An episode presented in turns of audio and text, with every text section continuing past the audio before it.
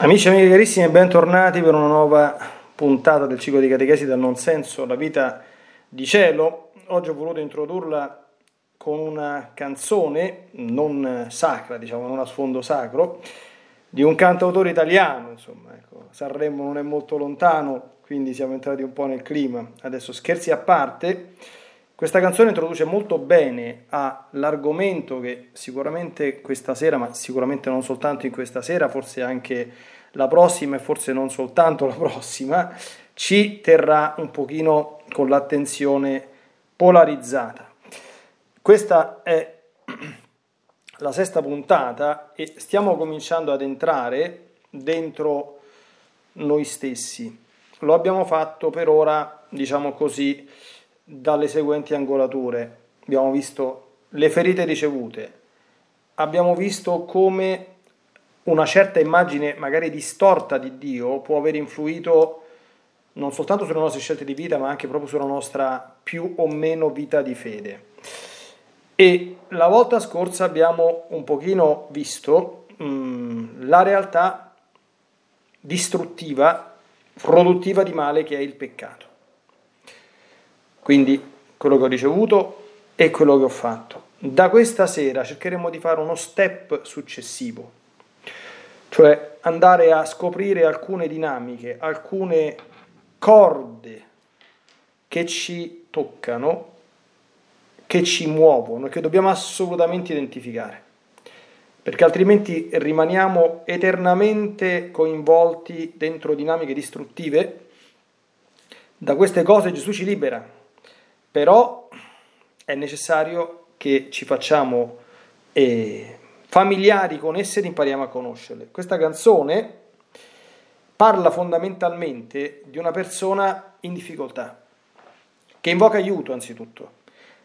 Dice all'amore suo portami via, cioè io chiaramente, sicuramente il cantautore, sicuramente può darsi anche che anche lui alludesse a qualcuno di nostra conoscenza. Io dietro quell'amore mio invito tutti quanti a decodificare Gesù, perché è lui che ci porta via da tutte queste realtà. Quali sono queste realtà?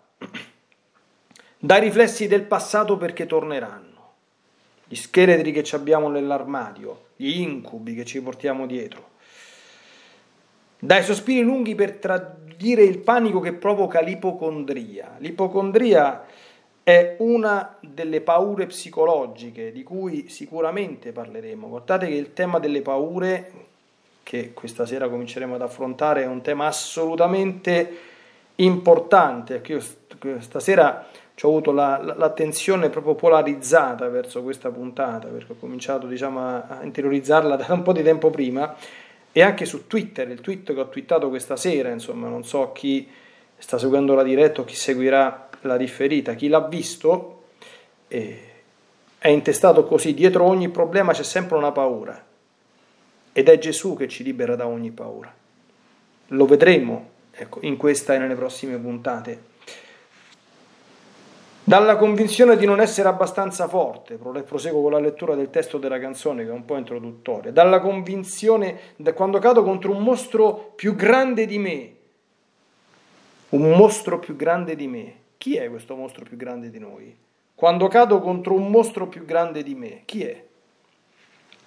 Adesso lo vedremo subito chi è questo mostro più grande di noi, mostro cattivo che però muove le fila, muove le, le file, i, i fili, diciamo così, della nostra anima attraverso le leve distruttive delle paure.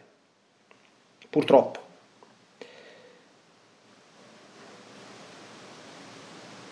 Quindi portami via dai momenti, da questi anni invadenti, da ogni angolo di tempo dove io non trovo più energia. Quindi questa persona di cui parla questa canzone è arrivata a un punto fondamentale che magari ci arrivassimo tutti, a un punto di saturazione.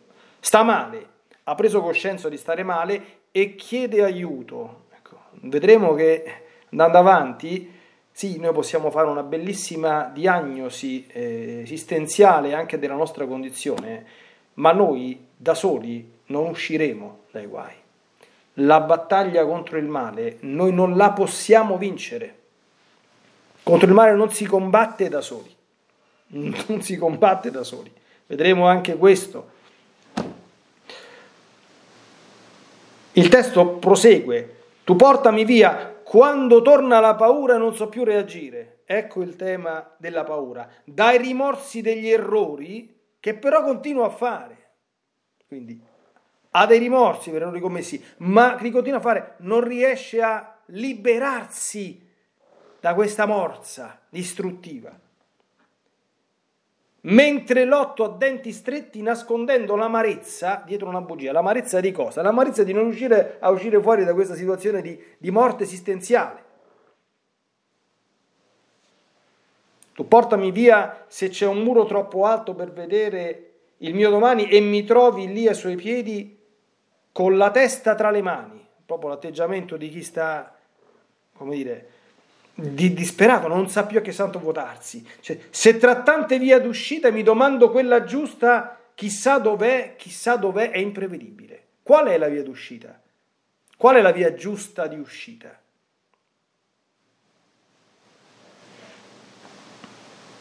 È imprevedibile.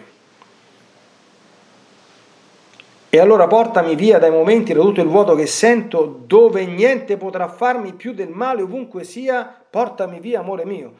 Questa, spero che anche per Fabrizio Moro sia così, deve diventare la nostra preghiera, il nostro grido che si eleva al Signore. Perché se gli facciamo questo grido, lui ci porterà via. Lo dobbiamo fare con tutto il cuore. Perché lui non vede l'ora di persone che ci dicono, gli dicono portami via di qui, non ce la faccio più, aiutami. Ecco, il senso del percorso che stiamo facendo è questo.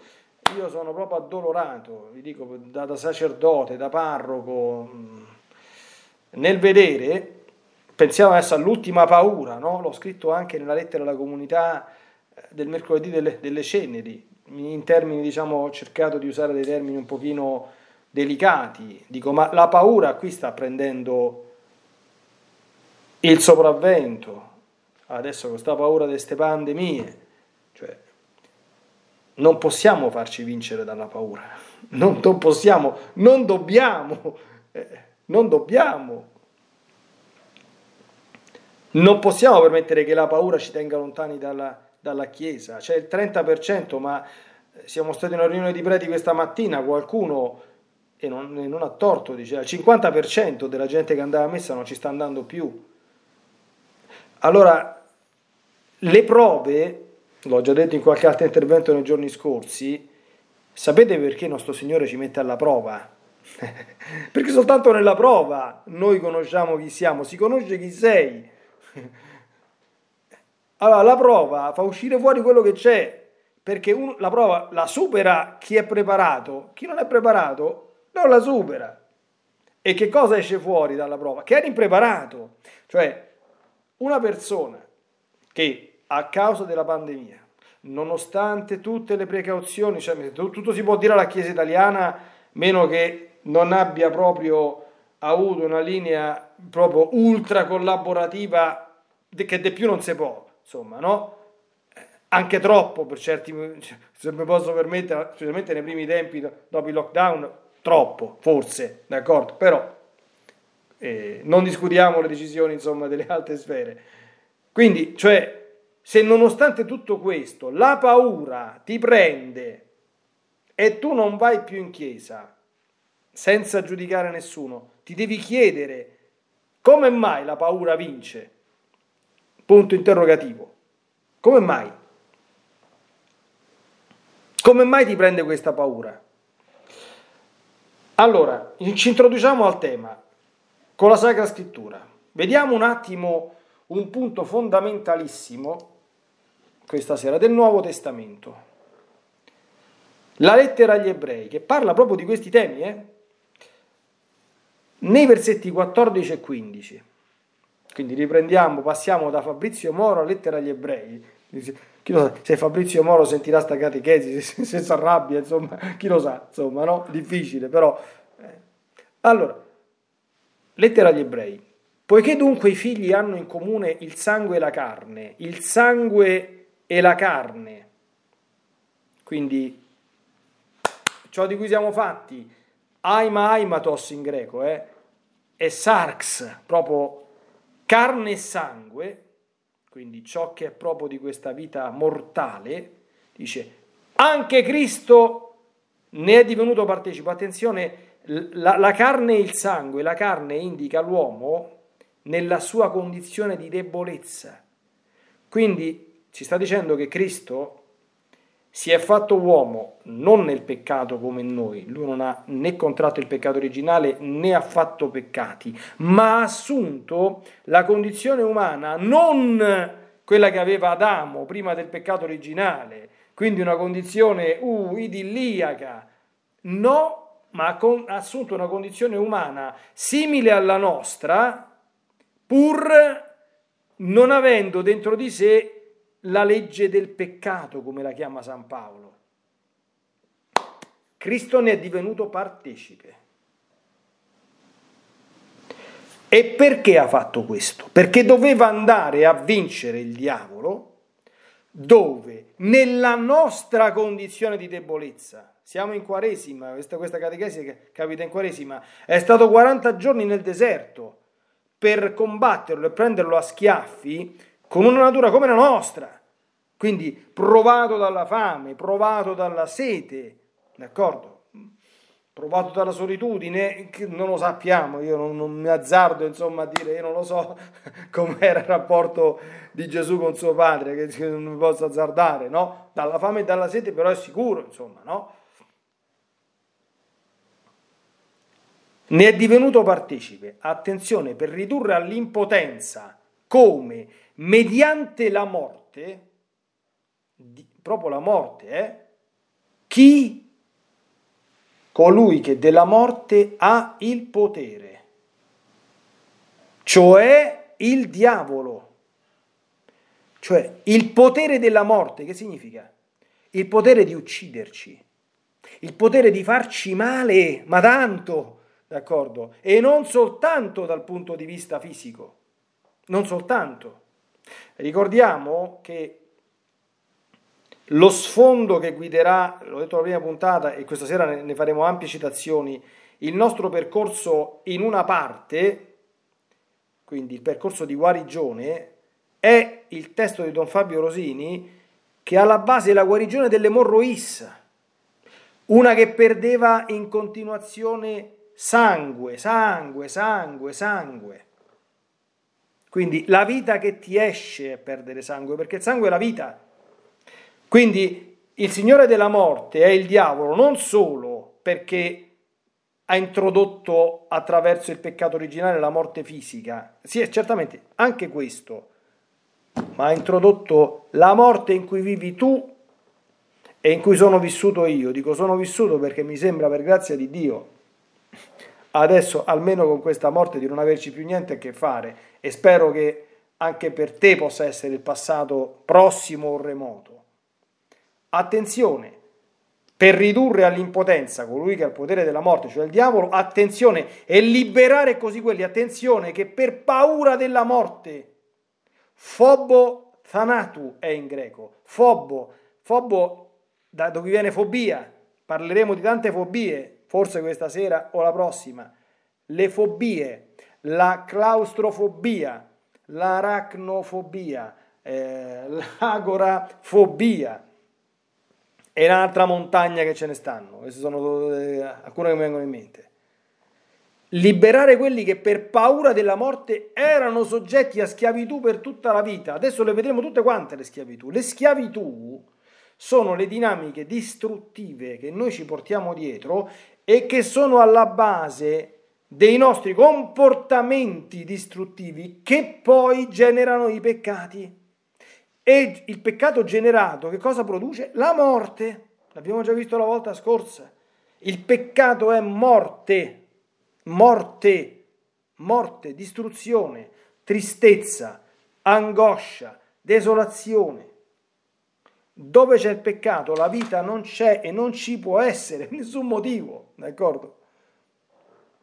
Peccato va d'accordo con morte, virtù va d'accordo con vita, cioè ieri, giovedì dopo le cene, la liturgia della Chiesa, che ha una sapienza spettacolare, qual è la prima parola che ci mette davanti dopo le ceneri? La prima lettura di ieri, io pongo davanti a te la vita e il bene, la morte e il male. Scegli la vita perché sia felice tu, tuo figlio, la tua discendenza e tutti quanti. Perché se tu scegli il male, sperimenterai la morte, sarai infelice tu e seminerai infelicità intorno a te, dovunque ti giri, dovunque ti muovi. Questa è la grande menzogna che dovremo smascherare. Allora questo è il quadro. Attenzione, quindi vuol dire che il diavolo non è, vedremo anche al termine di questo eh, diciamo, filone che si apre questa sera, la dinamica della tentazione.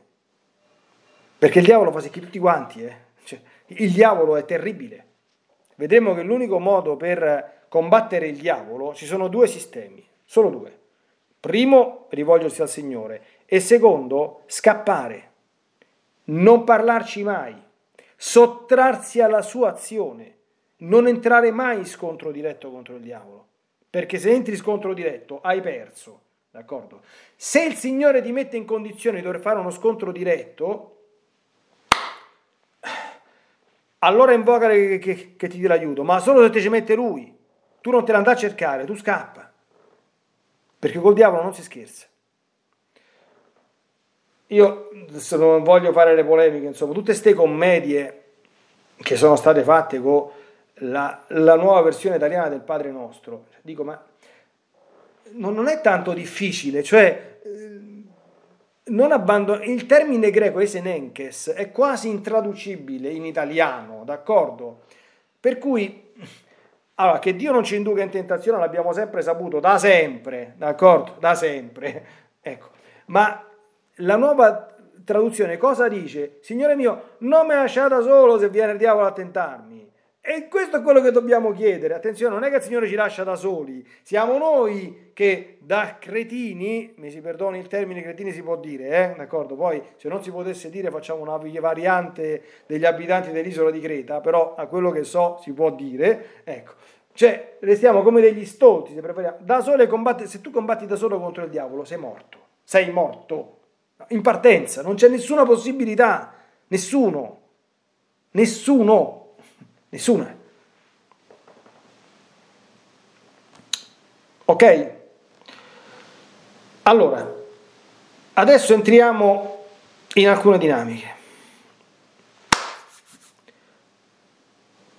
Dietro la nostra vita c'è un vuoto pazzesco. Tutti ce l'abbiamo, tutti quanti, chi più e chi meno.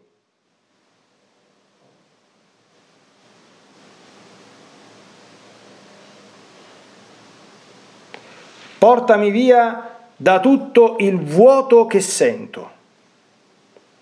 Qual è il vuoto? Il vuoto primordiale, l'alimento di tutto quanto il male che c'è in noi. È un vuoto d'amore. Perché abbiamo cominciato questo percorso alla scoperta di me stesso? Perché tu chi sei non lo sai. Non lo sai, non sai né chi sei. E tanto meno tu sai chi sei per Dio, non lo sai. Tu non hai la più pallida idea di chi sei per Dio, non lo sai. Il vuoto primordiale in cui purtroppo siamo nati è un vuoto di amore. In realtà tutto quello che ci portiamo dietro, tutto, ma dico tutto, niente escluso, è sempre riconducibile a una mancata esperienza e percezione profonda dell'amore di Dio. E dietro questa mancata percezione profonda dell'amore di Dio c'è sempre il Signore della morte, sempre. Perché questa era stata la cosa principale che il Signore della morte ha inoculato ai nostri progenitori in occasione del peccato originale già nella prima domanda che ha fatto a Eva e che non avrebbe, che cosa doveva fare? Doveva scappare subito subito, non mettersi a parlare con lui. Perché la prima domanda del diavolo era una domanda avvelenata, brutta, anche se sembrava innocua. È vero che il Signore vi ha detto che non potete mangiare di nessun albero? Questa è una domanda avvelenata. È avvelenata. Cosa c'è dietro questa domanda? La vogliamo cambiare? Vogliamo dire la verità che era nascosta dietro, dietro questa cosa. Dice.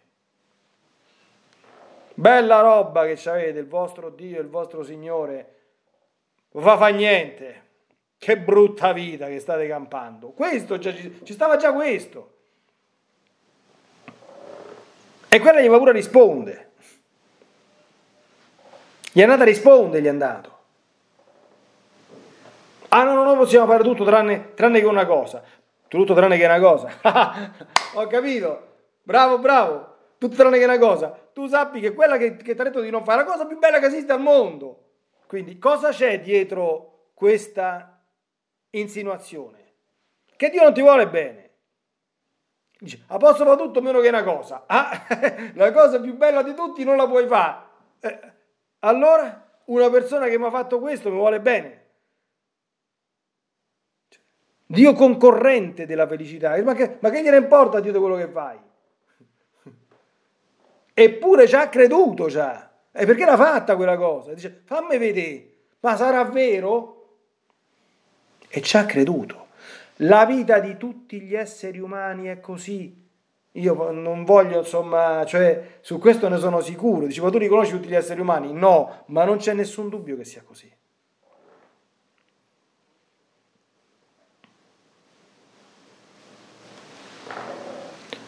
Quindi già capiremo, già, già, già cominciamo a dire, il nostro percorso di guarigione funzionerà. Adesso intanto andiamo a fare tutte quante le diagnosi, prepariamoci adesso eh, perché Don Fabio è un maestro, quindi adesso ci farà una serie di cose dove non usciranno fuori tutti i colori. Però non si esce fuori da qui se non si va incontro all'abbraccio di Gesù le canzoni con cui cominciavamo le puntate precedenti, figlio al prodigo. Ti prego, abbracciami Gesù. Se non c'è quell'abbraccio, non c'è, non c'è possibilità di uscire fuori da queste dinamiche distruttive. Allora, Don Fabio che cosa fa? In, nel suo libro ha delle sezioni, d'accordo? Una si chiama sintomatologie ed una si chiama patologie. A queste questa sera ci rivolgiamo. Siamo nella prima parte del suo libro che si chiama appunto La diagnosi. Io prendo qualcosa da lui perché insomma quando le ho viste, eh, a parte la penna straordinaria, oltre che la lingua straordinaria, ma c'è anche un una grandissima capacità di introspezione e un dono della sintesi. Allora, Teniamo presente una cosa, qui comincio una sorta di citazione.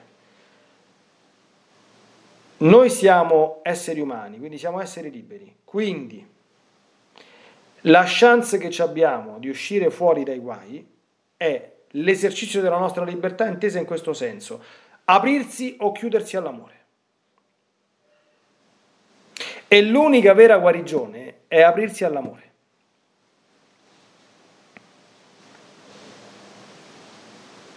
Allora, quali sono le nostre, così le chiama, desintonie dall'amore? Dov'è che il nostro amore sanguina? Dove facciamo esperienza di morte?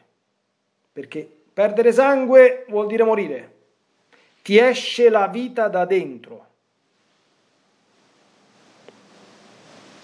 Allora, qui comincia una carrellata che dura quasi quattro pagine, ok? Prendere appunti, mi raccomando. Allora, vediamo un pochettino.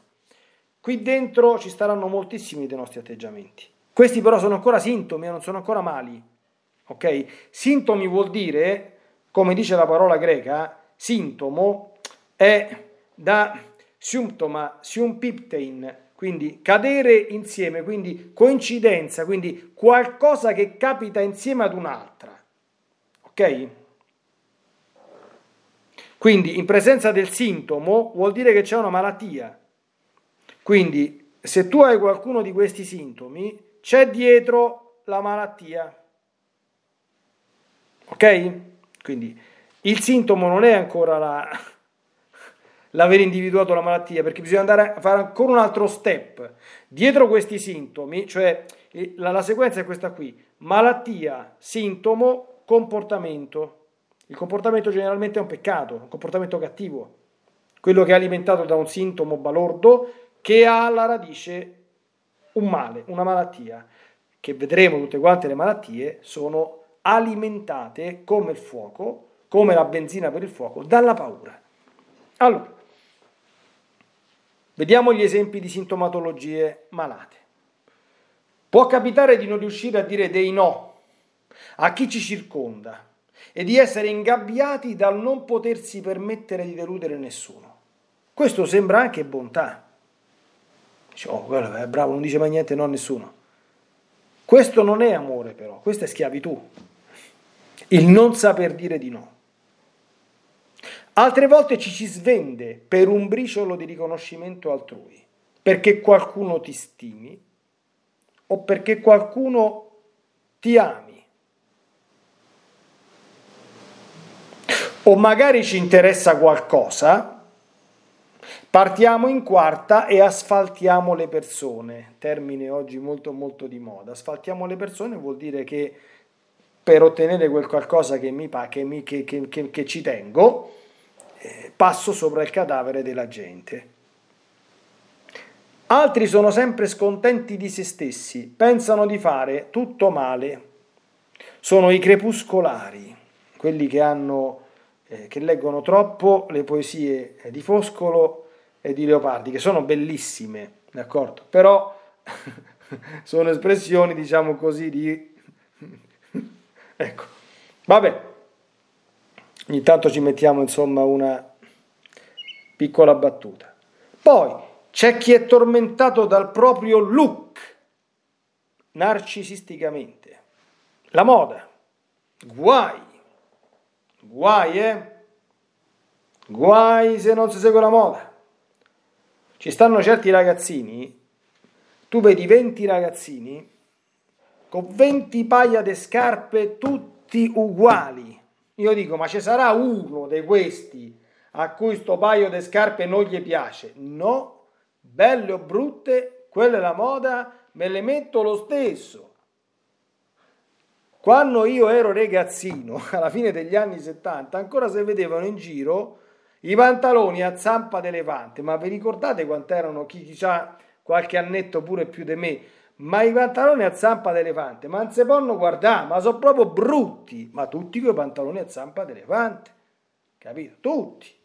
Quando ero ragazzino io, tutti col Moncler, tutti invece con i pantaloni a sigaretta, se non c'avevi i pantaloni a sigaretta ti prendevano in giro una settimana, tutti per forza. Mo è da, un pochino di tempo che vanno di moda, io non so più molto pratico, ma rivedo in giro i pantaloni con la vita bassa, cioè se tu c'hai un paio di pantaloni che se ti pieghi un po', te si vede quello che c'hai sotto, non va bene. Maschio o femmina che sei, per forza così.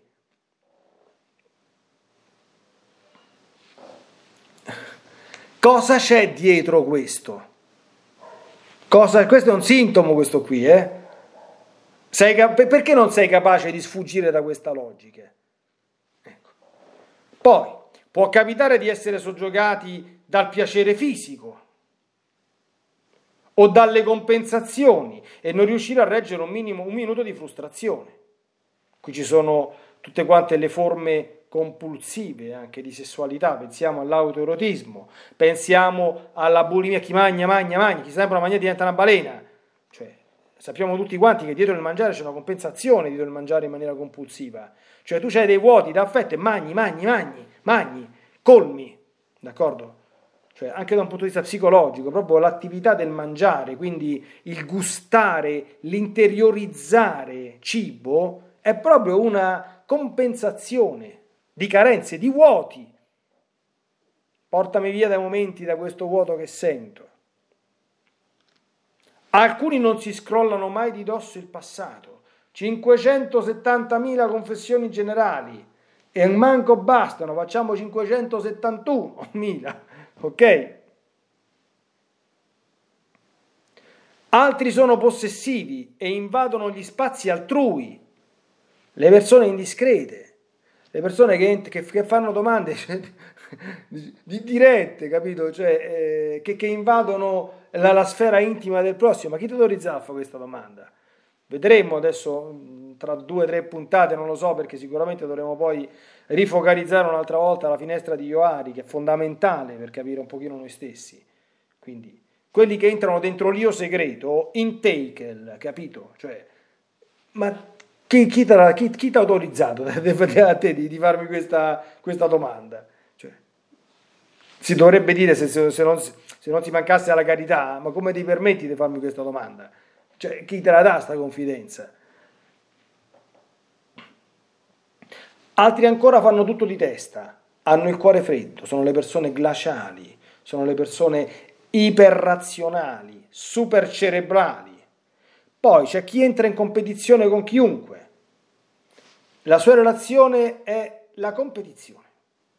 Chiunque mi sta intorno è un potenziale rivale e io devo dimostrare di essere meglio di chi mi sta vicino.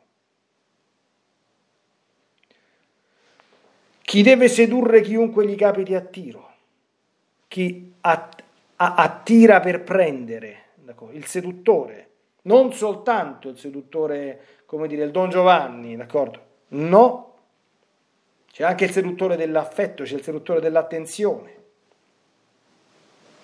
Quelli che fanno le vittime si fanno compatire in continuazione, cioè, stanno sempre a piangersi addosso e desiderano qualcuno che gli, pianga addosso sopra e che gli dica ma poverino, ma poverina, ma che testo, ma tutte a te, ma che hai fatto di male per meritarti tutto questo?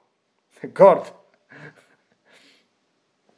Poi c'è chi sta col freno a mano tirato e non si lascia andare, le persone che stanno ingessate, come dire, incapsulate, eh, impacciate, tirate poi, alcuni non dimenticano i torti subiti e hanno i conti in sospeso col mondo, ce l'hanno con mezzo mondo, d'accordo?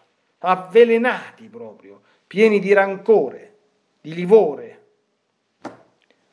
Poi c'è chi parla male degli altri qualunque discorso faccia, non sa dire quattro parole senza aver detto male di qualcuno. E se tu glielo dici, Ah no, ma io dico la verità, io mica sono un ipocrita. Io dico la verità, mica sono un ipocrita. Poi sarebbe interessante, perché qui se, apriamo questo discorso facciamo 40 puntate, cioè andare a vedere le giustificazioni di queste sintomatologie malate.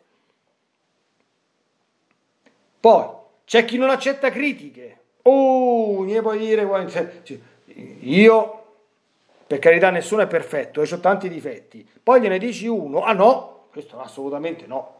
No. Questo, tutto, ma questo no. Però qualunque cosa gli dici è tutto, ma questo no.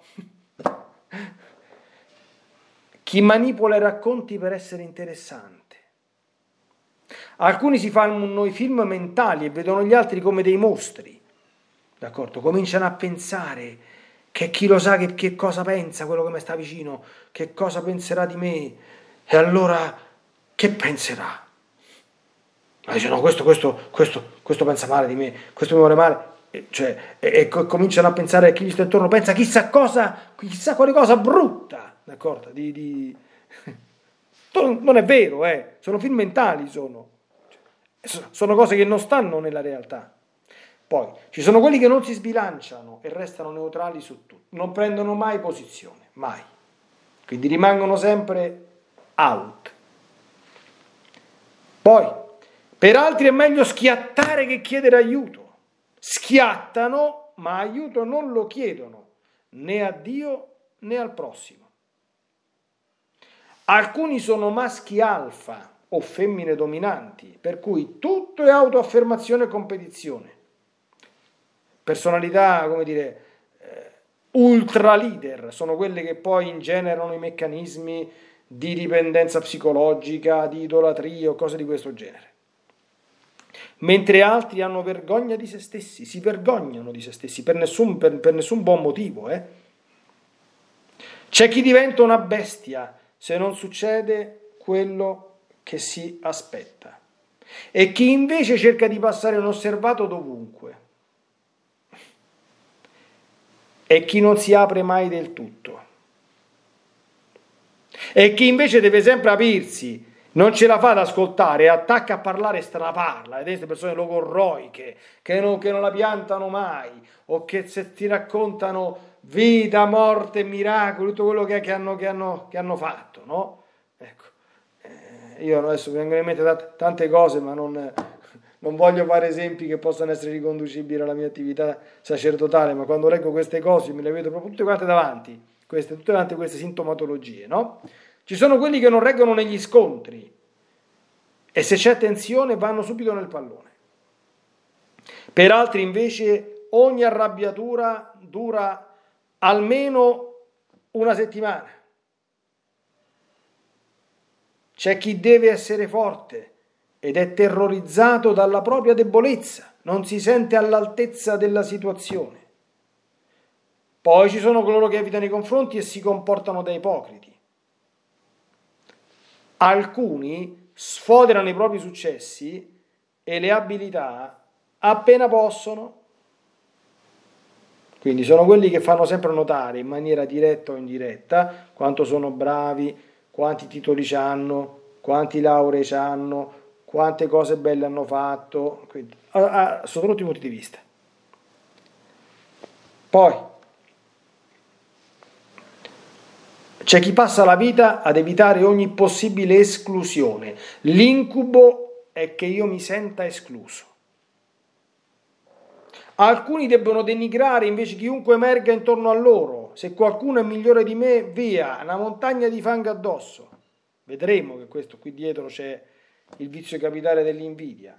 Altri non si fidano di nessuno, sono i diffidenti per antonomasia. Altri ancora si fidano di tutti e sono gli ingenui acriticamente. Allora, quattro pagine, questa non è roba del mio sacco, d'accordo? Non ne vedo le dirette Don Leonardo Don Leonardo, questo è Don Fabio Don Fabio, non è Don Leonardo Don Leonardo, d'accordo? Ho, ho letto il libro di Don Fabio, ho detto che Don Fabio è un'esperienza, ha dieci anni più di me tra l'altro, quindi eh, straordinaria. E come lui stesso nota, questi sono solo alcuni esempi.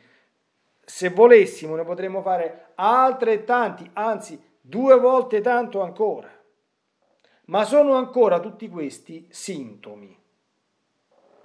Allora, dietro, la sintomolo- dietro le sintomatologie bisogna adesso andare a vedere, e passo al capitolo seguente, ricordo che il testo che sto seguendo si chiama L'arte di guarire, l'emorroissa e il sentiero della vita sana per questa sezione.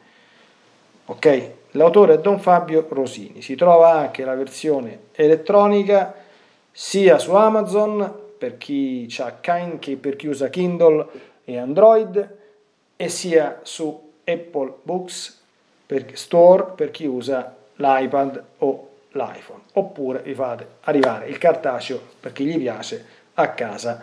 Si trova anche su Amazon. Io un libro che non è che consiglio de più anche perché lo seguirò in diversi momenti. Certo non solo questo però una parte del percorso, come avevo già accennato in una prima puntata, eh, ci aiuterà non poco, d'accordo? Io sono felicissimo quando posso anche come dire, utilizzare i, contributi dei miei confratelli sacerdoti e sono felicissimo di più quando posso parlare non bene, ma ancora di più di qualcuno dei miei confratelli si parla male di nessuno e si è felici di parlare bene del prossimo, d'accordo? Come dice, fossero tutti profeti in Israele, insomma, e Dio volesse fare, a donare a tutti il suo spirito. Ecco, questo. Allora, nel capitolo seguente, quelli erano sintomi. I sintomi denotano delle patologie. Andiamo a vedere cosa c'è dietro questi sintomi. Allora, anzitutto, Don Fabio avverte, dietro ogni sintomo c'è la paura. Tutte quante queste sintomatologie, abbiamo detto, sono sempre ferite d'amore, quindi sono alimentati da atti di non amore e producono incapacità di amare cioè si oppongono all'amore, lo impediscono.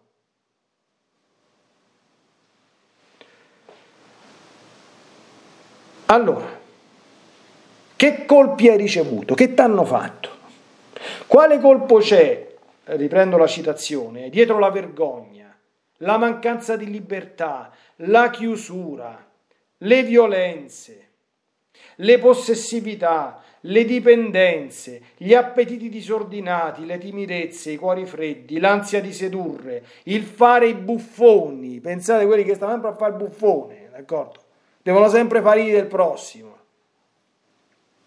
Gli autodisprezzi, le torture cervellotiche, le aggressività o le insicurezze, le balbuzie affettive, sentite che bel termine, di ogni genere, le persone che non sanno amare bene, non sanno trasmettere positività, affetto sano, un gesto gentile, no? La famosa carezza, ecco, di cui parlava San Giovanni XXIII, il Papa vi dà una carezza, tutto il mondo contenti, insomma, no? O quando Papa Francesco dice giustamente, insomma, parla della, dell'importanza della tenerezza, questo è un punto, insomma, che penso che non si possa eh, discutere, no? Eh, l'amore di Dio nella, nella, Sacra Scrittura è accostato all'utero materno, cioè eh, il grembo della madre, eh, la, la, madre è proprio il simbolo della tenerezza e dell'affettività per antonomasia, d'accordo? Ma mentre proprio il termine misericordia, nella versione latina, cor cordis, eh, fa riferimento al cuore, ma in ebraico le rachamim, quindi le viscere di misericordia, fanno proprio rechem è l'utero materno. Quindi Dio misericordioso vuol dire che Dio eh, ha un cuore di madre e tra l'altro quello che ti fa l'utero, ed è quello che ci farà se ce lo facciamo fare, nell'utero nasce la vita. Quindi quella vita che tu hai perso sanguinando, lui te la ridà come? Attraverso il suo utero. Ricordiamo le parole di Gesù, no? Chi non rinasce da acqua e da Spirito Santo. Qui si tratta di rinascere. Questo ciclo di catechesi si chiama dal non senso alla vita di cielo. Non semplicemente una vitarella, sì, vabbè, mo sistemiamo qualcosa, divento un po' più buono, risolvo qualche problema, mi passa un po' d'ansia. Il, il, il muso ce l'ho solo due volte alla settimana anziché sette su sette. Eh, anziché dire 40 milioni di parolacce al mese, ne dico 3.000. No, no, questo, questo, questo non, non, ci serve, d'accordo? Non è questo quello che, che, l'obiettivo, questa non è la vita di cielo.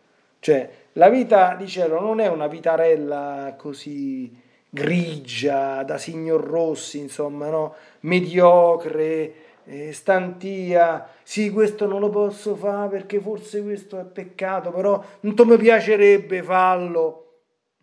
No, non è, non è, non è questo.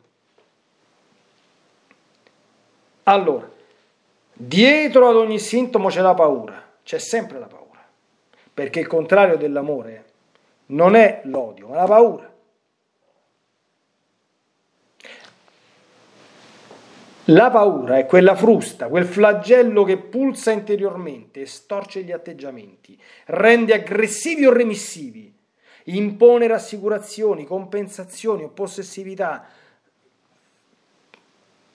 Quando vi risentirete sta catechesi, perché questa è da risentire, ecco, ma non perché l'ho fatta io, perché eh, se, se no, inventatevi qualcosa, rileggiamo tutta la carrellata di fango che abbiamo descritto prima e pensiamo, la paura è quella frusta, quel flagello che pulsa interiormente, storce gli atteggiamenti, rende aggressivi o remissivi, impone rassicurazioni, compensazioni, possessività, detta i tempi delle compulsioni e spegne o ferisce l'amore del nostro cuore.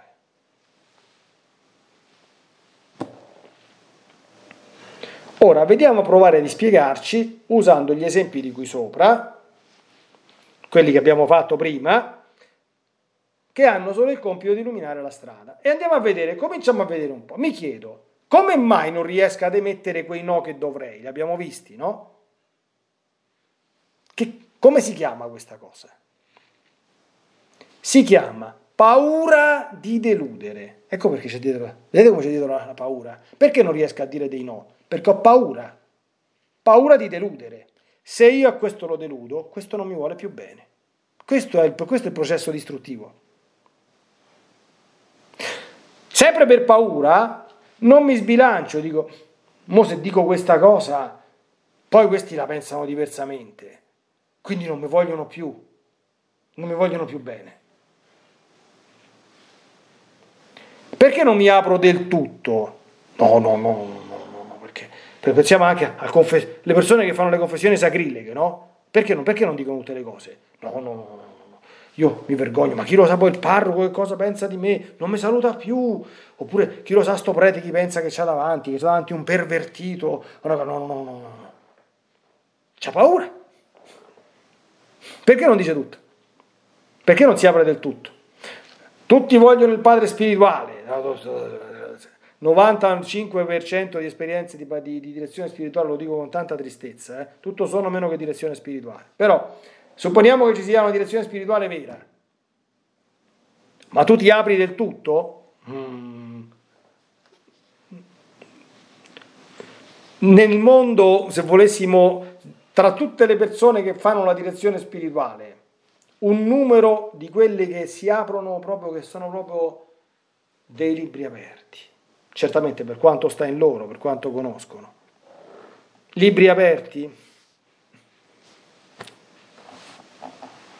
difficile. Cioè io so, so, so, non ho 50 anni di sacerdozio, ce ne ho soltanto 16, quasi 17, non sono tantissimi, però sicuro che su questo, questo è un punto dolens.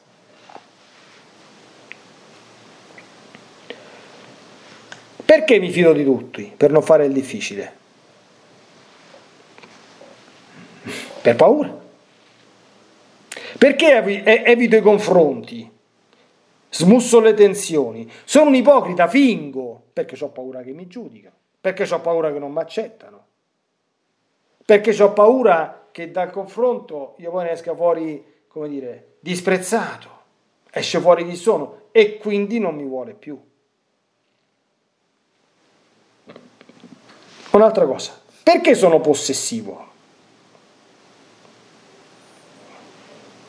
con le cose mie, perché ho paura di perdere il controllo, il controllo della situazione, la sicurezza. Per questa stessa ansia sto col freno a mano tirato e non mi lascio andare. Sempre il controllo.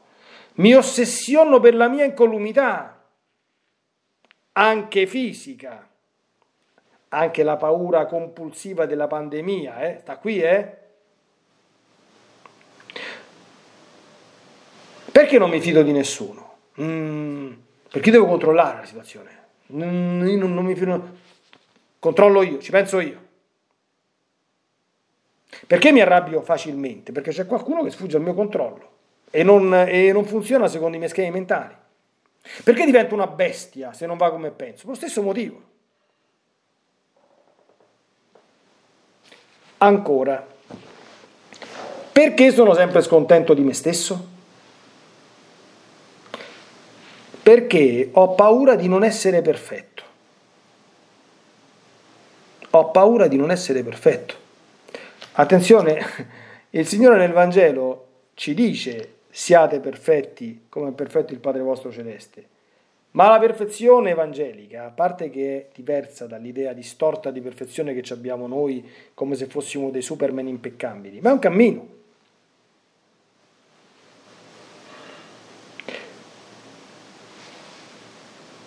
Ho paura di non essere perfetto, quindi per questo mi vergogno. Che te devi vergognare? Di che ti devi vergognare?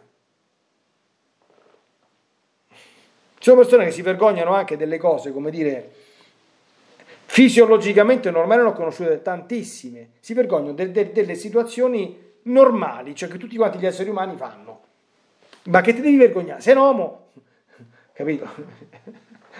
Noi esseri umani purtroppo, per esempio, ma non voglio essere, insomma, andiamo tutti quanti al bagno, no? Per forza, c'è qualcuno che non va al bagno? Eh, ma se io sto in mezzo a un sacco di gente non ci vado al bagno. Che, fa, che fai? Che fai? Che, che muore? Cioè, cioè, che ti devi vergognare? Purtroppo non è una cosa gratificante, non è una cosa esaltante, ma, ma al comune mezzo gaudio, cioè siamo, siamo tutti esseri umani, che dobbiamo fare?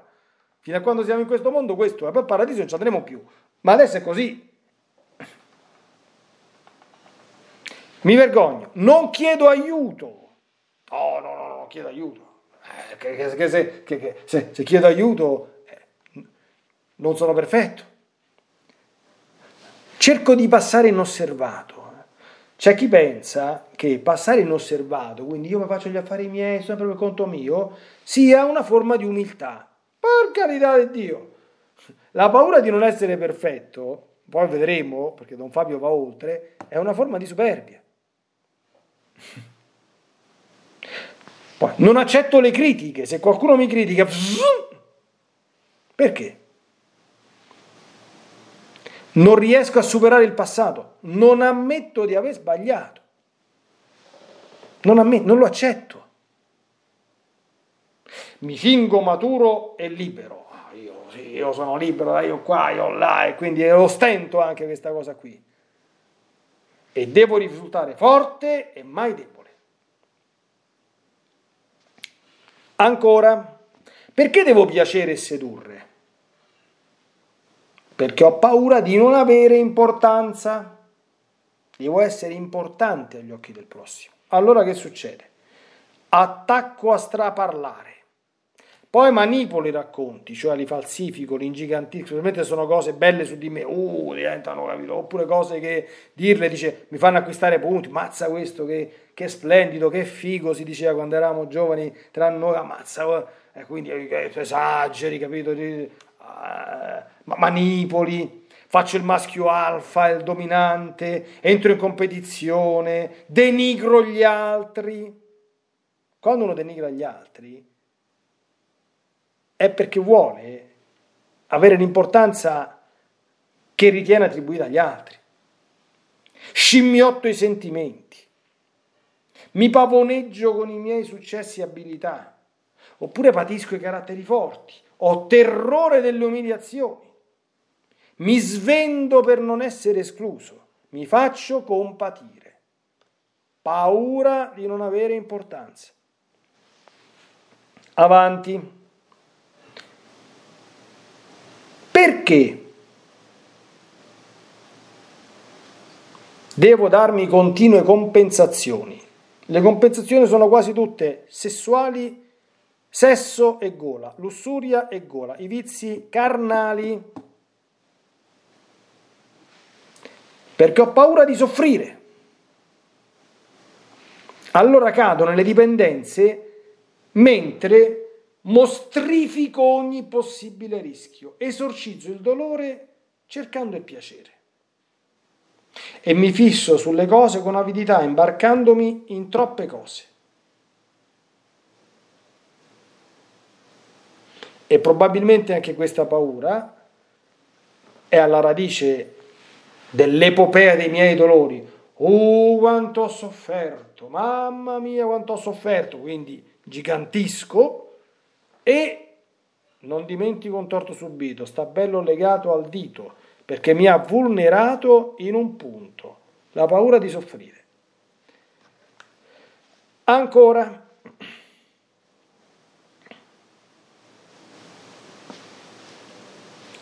lo step successivo è passare dalla paura ai vizi capitali. Allora, la paura di deludere, per esempio, abbiamo già accennato, è una schiavitù affettiva comunissima e ha lo stesso carburante della superbia, vizio capitale, ossia l'idea di un ego trionfante che non delude nessuno come salvezza dalla propria inconsistenza. La paura di perdere il controllo alimenta l'avarizia, che in realtà è ansia da insicurezza. Attenzione, eh? quello che vuole il controllo, vuole la sicurezza, vuole stare sicuro, ma l'avarizia, chi accumula soldi su soldi su soldi, è un vizio capitale, perché li accumula? Perché i soldi sono la sicurezza. Ansia da insicurezza che risolve i suoi dolori attraverso il possesso. Allora, perché, perché è importante capire queste cose? Cioè, un avaro, un avaro manifesto generalmente è oggetto di pubblico disprezzo, Ah, quello è un avaraccio, quello è un tirchio, un pitocco, un taccagno, uno spilorcio. No, quella è una persona che soffre e non lo sa. Perché i vizi sono tutti risposte sbagliate a dei problemi che ci portiamo dietro. Ma perché Gesù è così misericordioso e ci ha amato così profondamente? Perché anche se le nostre scelte sono cattive, quindi i nostri peccati chiamano in causa la nostra responsabilità, però sono alimentati da questo magma. Il peccatore non sa di esserlo, generalmente, e non sa che va, si sta avvelenando, sta cercando delle risposte sbagliate che anziché risolvergli il problema, glielo aumenteranno.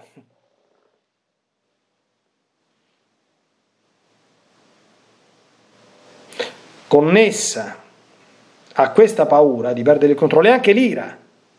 L'ira deriva anch'essa dalla difesa di un possesso, che sia un oggetto, un territorio, un'idea, un affetto, un ruolo.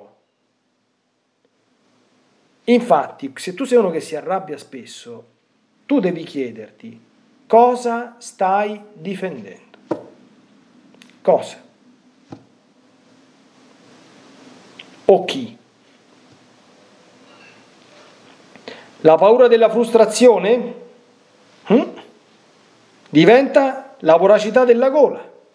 Abbiamo già visto le smanie di compensazione, che è ansia da pagamento e fomenta anche la lussuria, che è ricerca autodistruttiva di piacere nell'ambito più specifico della sessualità. Questa paura innesca le dipendenze da cibo e da sesso, cioè le persone che diventano obese o tutte quante le malattie psicologiche connesse al tema cibo, che sono le due opposte, la bulimia e l'anoressia, e le, le perversioni sessuali o le forme di abuso, di compulsione sessuale, o proprio di smania, di, di, di, di, disordine proprio estremo, di ricerca di sempre forme nuove o alternative di soddisfazione, sono alimentate dalla paura. non è semplicemente, sapete che il, il lussurioso, la lussuriosa, vengono epitetati con termini appartenenti al mondo animale. Il, maschio generalmente con la variante volgare dell'animale appartenente alla specie suina.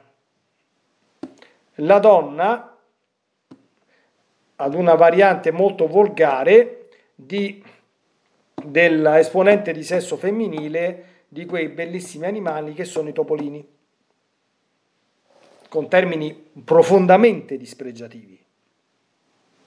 D'accordo? E da un punto di vista oggettivo, attenzione oggettivo, gli atti lussuriosi sono ributtanti, vomitevoli, ma chi li pone in essere è una persona che sta male, anche se non lo sa, non sa di stare male e quasi certamente, se non lo tocca la grazia, non lo ammetterà mai.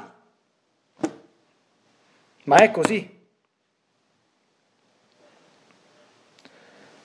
La paura di non essere perfetti è un'altra strada maestra della superbia. Ed infatti è la stessa pasta della paura che abbiamo già visto, di deludere. Solo che questa volta riguarda lo sguardo su di sé e porta a dare credito alle aspettative sul proprio ego ritenute più autentiche della realtà. La paura precedente è strettamente collegata alla paura di non avere importanza, che è la spina dorsale dell'orgoglio, dell'affermazione del proprio ego, che in realtà non è altro che paura di non essere proprio niente e cerca di sfuggire all'orrore del proprio nulla, che resta comunque lì irrisolto, perché se nulla ti senti, nulla rimani. E questa paura, come la precedente, si collega all'invidia, per cui scattano confronti e competizioni.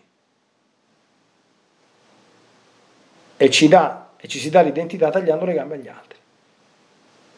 Infine la paura di soffrire è l'anima dell'accidia, cioè quell'atteggiamento per cui cerco di sottrarmi alla fatica ed evito tutto ciò che mi minaccia, scadendo in atti da pusillami in me, mentre per contro ho sempre qualcosa di cui lamentarmi e recriminare. Gli affetti da lamentosi e brontolosi sono tutti figli della paura di soffrire e tutti quanti accidiosi.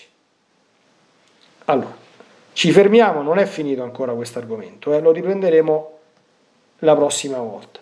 Però abbiamo visto proprio un quadro di sintomatologie e patologie assolutamente distruttive, che alimentano come sorgenti velenose tutto quello che dentro ci fa stare male. Se la nostra vita non viene guarita dal Signore, liberata da queste morti, tu puoi andare a me, cioè perché tante persone, anche buone, devote, che vanno a messa, che fanno il rosario, che fanno tante cose belle, non cambiano mai? Perché non vanno alla radice profonda, perché intervenire qui, ve l'ho già detto alla prima puntata, costa dolore. Il Signore è il Signore che ci guarisce. Però già andare a guardare bene in faccia queste cose e poi lasciarci guarire dal Signore, eh, ragazzi, è un dolore fecondo. Purtroppo pochi sono quelli che accettano di viverlo. Io spero che tutti quelli che ascolteranno queste piccole riflessioni siano tra quei pochi e finalmente comincino un po' a vivere. Ci vediamo se ti vuole la prossima settimana. Dio vi benedica e la Madonna vi protegga e sia sempre tutto alla maggior gloria di Dio. A presto. It is Ryan here and I have a question for you. What do you do when you win? Like are you a fist pumper? a woohooer, a hand clapper, a high fiver. I kind of like the high five, but if you want to hone in on those winning moves, check out Chumba Casino. At ChumbaCasino.com, choose from hundreds of social casino style games for your chance to redeem serious cash prizes. There are new game releases weekly, plus free daily bonuses. So don't wait. Start having the most fun ever at ChumbaCasino.com. No purchase necessary. VGW. Void were prohibited by law. See terms and conditions. 18 plus.